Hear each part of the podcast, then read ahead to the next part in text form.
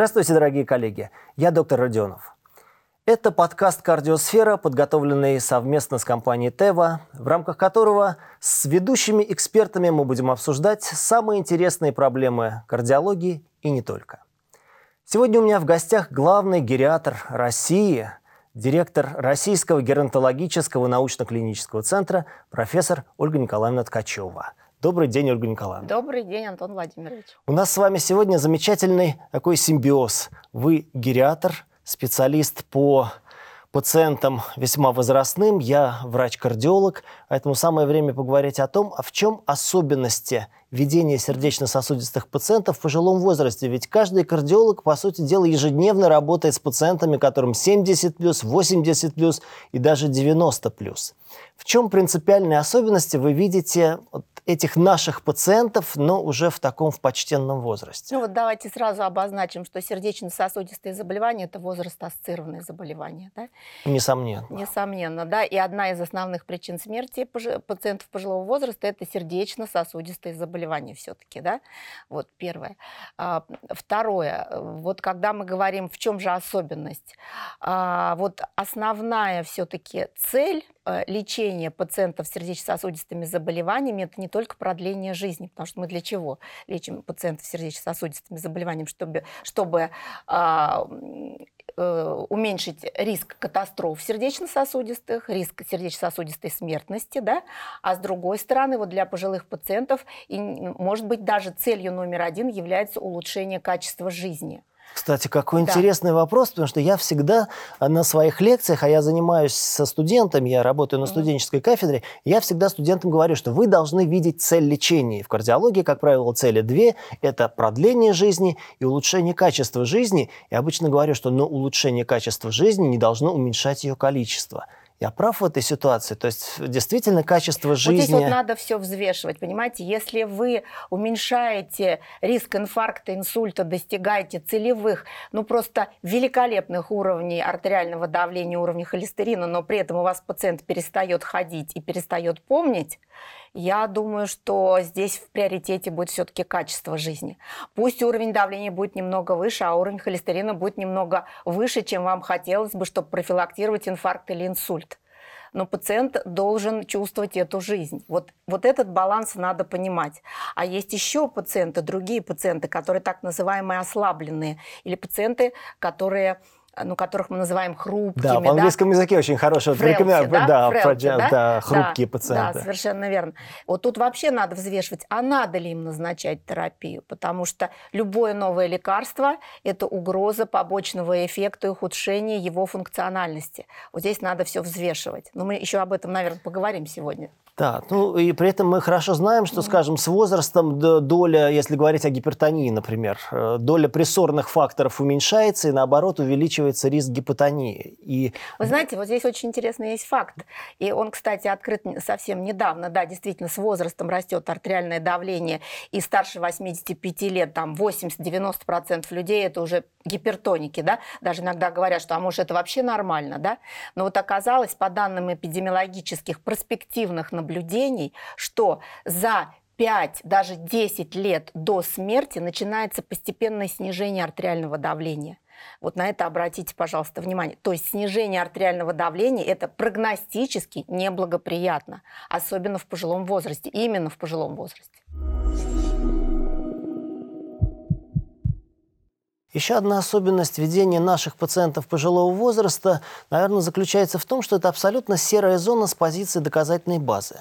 Ведь у нас есть исследование Хайвет, да. Ну, слава богу, оно да. Есть, как мне кажется, последнее на планете плацебо-контролируемое исследование в области артериальной гипертензии, потому что это действительно было исследование, которое должно было закрыть собой вот эту вот нишу, ответить на вопрос, вообще нужно ли лечить пациента 80+. Скажем, нужно ли лечить гиперхолестеринемию в первичной практике, в первичной профилактике у пациентов 75+, это до сих пор серая зона. Угу. Так вот, к вам и вопрос. А если, скажем, приходит пациент относительно приличный, сохранный, хорошо себя чувствующий, на диспансеризацию он приходит, сейчас это очень популярно, 85 лет с давлением 160, с холестерином 7, вообще нужно ли его лечить? Может, если он дожил до 85 лет без нашей помощи, Может быть, надо только порадоваться и отойти в сторону? Вот давайте исследование Хайвет вспомним. Там ведь мы начинали лечить с уровня 160 и доводили до 150, там, да, приблизительно 140. Но мы не опускались до 130, это первое. Второе, там были пациенты 80 лет, но крепкие. Там не было фрейлти фактически. Поэтому мы можем сегодня говорить, что не жесткое снижение артериального давления у пациентов старше 80 лет со 160 до 140, 150, 130 мы считаем гериатры. Это уже критический уровень, когда нужно корректировать, потому что дальше будет снижение функциональности неизбежное у пациента 80 лет. И это уже прогностически и для продолжительности жизни неблагоприятно. А если пациент хрупкий, то там уровни артериального давления могут быть еще выше. И там вы будете ориентироваться именно на то, как меняется скорость его ходьбы, как меняется его память на фоне вашей терапии. Если она ухудшается, соответственно, вы должны остановить снижение артериального давления. Не надо быть столь агрессивными. С точки зрения статинов, с точки зрения холестерина, да, мы с вами здесь должны, да, вы абсолютно правы, старше 75 зона серая. И все-таки тут спор идет, несомненный, кардиологов и гериатров. Мы против того, чтобы в первичной профилактике назначать статины пациентам старше 75 лет. При этом во вторичной, ради бога, пожалуйста, никто не возражает, это нужно. И здесь нужны основания, чтобы не назначить. Вторичная, естественно. Если человек 85 лет перенес инфаркт миокарда, то совершенно не значит, что он 87 не перенесет второй, который его погубит. Но сегодня мы не доказали, что при лечении пациентов 75+ в первичной профилактике мы можем дать им какую-то пользу. Более того, данные, которые есть сегодня, субанализы, они нам демонстрируют вообще-то очень противоречивые результаты. И ухудшение прогноза, и улучшение прогноза. Поэтому здесь надо взвешивать риск и пользу. Я просто хочу напомнить, что назначение каждого следующего нового лекарства чревато тяжелыми осложнениями, гораздо более тяжелыми, чем у пациентов более молодого возраста. Ну да, вспомним, что пациенты 80+, как правило, пациенты полиморбидные, да? Полиморбидные, и, соответственно, это пациенты, в отношении которых почти неизбежна полипрагмазия и риск лекарственных взаимодействий. И, кстати, интересно, вот гериатры привыкли ли использовать программы, системы проверки лекарственных взаимодействий? Вот я стараюсь всегда коллег на лекциях студентов своих обязательно обучать пользоваться вот этими Drug Interaction Checker, которые позволяют выявить лекарственные взаимодействия. Мне кажется, вот для ваших пациентов, на самом деле для наших пациентов, это чрезвычайно важно. Это очень хорошо, то, что вы сказали. Есть еще специальные инструменты в гериатрии. Это так называемые критерии БИРС и критерии Стоп-Старт. Это специальный набор препаратов, которые надо или не надо назначать именно для пациентов пожилого возраста. То есть это специальные шкалы именно для пациентов пожилого возраста. Более того, у нас сейчас разрабатывается несколько клинических рекомендаций, которые называются рекомендации по депрескрайбингу лекарственных препаратов. Потому что отменить, как и назначить пациенту пожилого возраста лекарственный препарат – это серьезное решение. Ну, давайте вернемся к проблеме артериальной гипертензии. То есть гиперхолестеринемии, в общем, более-менее все понятно. Точнее, понятно, что единственную точку поставить нельзя. Это многоточие. Пока и, наверное, исследований такого масштаба Хайвет в отношении дислепидемии в ближайшее время не будет, и вообще неизвестно, будет ли когда-нибудь. Идет исследование. Сейчас идет одно международное многоцентровое исследование, которое касается первичной профилактики статинами у пациентов старше 75 лет. Мы ждем. Потрясающе. Я не знал. Это замечательно. Но это действительно будет, вот, наконец, ответ на этот вопрос. И все-таки пока нет результатов этого исследования, давайте вернемся к обсуждению проблемы артериальной гипертензии. Ведь человечество за последние несколько десятилетий изобрело несколько десятков молекул для снижения артериального давления. И вот есть ли какие-то, на ваш взгляд, особенности ведения артериальной гипертензии именно у пожилых людей? Какие классы препаратов, какие представители, в чем особенность этих молекул? Вот я бы здесь два аспекта сейчас отметила. Первое. Вот вы знаете, что сейчас не обсуждается даже, что пациенты высокого риска – это пациенты, которые нуждаются в комбинированной терапии. Да? То есть это комбинации и так далее. Единственное, пожилые пациенты – это монотерапия. Да? И почему мы с вами уже обсудили? Потому что полиморбидность, полипрагмазия, лекарственные взаимодействия взаимодействие пошло-поехало. Риск гипотонии, высокая вариабельность. Вот. С точки зрения лекарственных препаратов, в принципе, мы можем назначить любое лекарственное средство пожилому человеку из основных классов. Но все равно есть некие приоритеты. Ну, например, мы понимаем, что высокий риск ортостатических реакций, что недержание мочи, например, значит, вот здесь не очень хороши будут, наверное, диуретики, например, в виде монотерапии. По крайней мере, это нигде не написано в рекомендациях, но мы понимаем, что это так, да? С другой стороны, все вспоминают про индопамид, потому что на нем был сделан Хайвет. Да, с другой стороны, совершенно верно. Но все-таки препаратами выбора, мне кажется, я бы назвала два класса. Это блокаторы ренин-ангиотензин-альдостероновой системы, ингибиторы или сартаны. Вот там, например, ну, как пример, кандесартан, который, там, да, он хорошо контролирует давление, у него хорошая продолжительность действия, но у него еще и другие есть позитивные моменты, такие как органопротекция или, например, профилактика прогрессирования когнитивного дефицита. Прям отдельно есть анализ, отдельные исследования по кандесартану. Это плюс, это прям такая возраст-ассоциированная тема, да, ну, например. Или, например, антагонисты кальция. Это тоже препараты-чемпионы в плане улучшение функции когнитивной в плане влияния на память, это очень важно для пожилых людей, потому что это вообще-то основная проблема, которая приводит к потере автономности. Да? Да, плюс антагонисты кальция, они ведь уменьшают вариабельность артериального давления, верно. Вот эти вот скачки нивелируют, что очень важно для у пожилых вообще пациентов, вариабельность артериального давления довольно высокая, да, и у пожилых много проблем, которые приводят к вариабельности, да, ну, или к другим проблемам, там, например, периферическая автономная нейропатия, ну и там и так далее. И тут тоже среди антагонистов кальция много препаратов, но вот один из них фелодипин, который и хорошо переносится, и самое главное, его легко подобрать пожилому человеку, потому что можно чуть меньше дозировку взять, чуть больше дозировку. Это не просто подобрать дозировку пожилому человеку с учетом того, что мы все-таки должны видеть все время нижнюю границу, все время мы должны опасаться и высокого давления, и низкого давления. Поэтому здесь, наверное, я бы обозначила такие классы фавориты.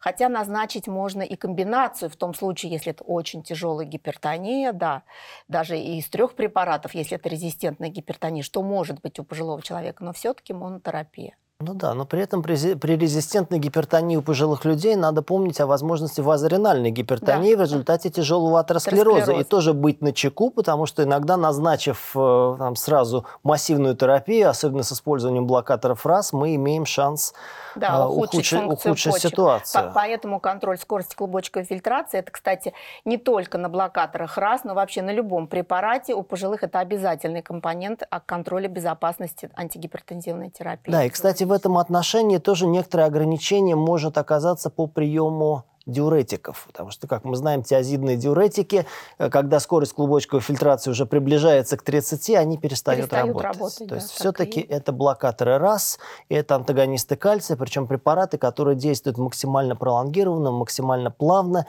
без риска гипотонии, без скачков.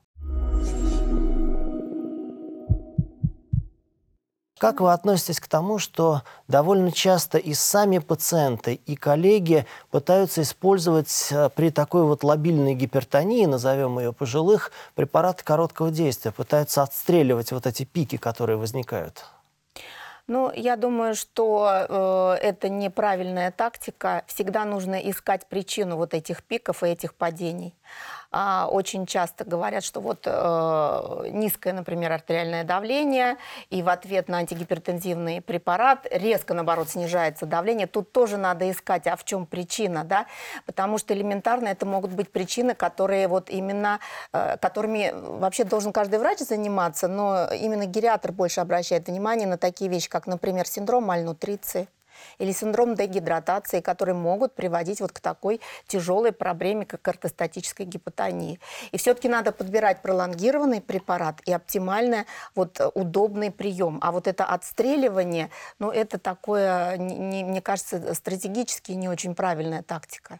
Дорогие коллеги, я, наконец, нашел союзника в этом вопросе. Много лет занимаясь проблемами артериальной гипертензии и читая лекции по всей стране, я постоянно говорил, что не надо использовать препараты короткого действия. Они ухудшают ситуацию, они вызывают гипотонию. Наконец, в лице Ольги Николаевны я нашел своего союзника. Ну что ж, Ольга Николаевна, еще один вопрос завершающий.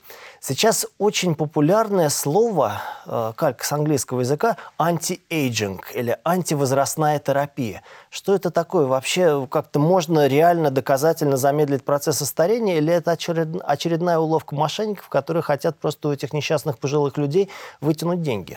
Вы знаете, Антон Владимирович, я думаю, что это действительно во многом в этой зоне спекуляция, во многом здесь обман, и к этим аспектам надо относиться, к антиэйджингу вообще надо относиться очень осторожно. Но, с другой стороны, если вы меня спросите, можно ли замедлить старение, я скажу да. Можно ли замедлить старение? Можно замедлить старение, конечно. Более того, вот недавно в журнале Nature была опубликована работа, которая впервые доказала, что можно не просто замедлить старение, а можно уменьшить биологический возраст. Да, измеряли эпигенетические часы человека, это американское исследование, и путем некой комбинации гормонов и препаратов доказали, что можно даже уменьшить биологический возраст. Но все это на стадии клинических исследований совсем-совсем мало. То есть да, это практически биохакинг. Это экспериментальное исследование, а биохакинг – это такая мода. Люди контролируют огромное количество показателей, принимает огромное количество витаминов, нутриентов и всяких неизвестных лекарств и считает, что вот они здорово уменьшают свой биологический возраст. Это большой вопрос, но я уверена, что это можно сделать. Кстати говоря, в завершении, наверное, это последний вопрос, я хочу сказать, что гериатр – это единственный врач, который может определить биологический возраст человека и определить его в динамике. Здорово, если это будут уметь и врачи других специальностей, потому что ничего сложного там нет, это всего лишь комплексная гериатрическая оценка. Ну что ж, будем учиться. Я очень рад, что мы нашли взаимопонимание по ключевым вопросам сердечно-сосудистой профилактики и лечения наших заболеваний между гериатром и кардиологом. Ну, дорогие коллеги, а нам осталось подвести итоги.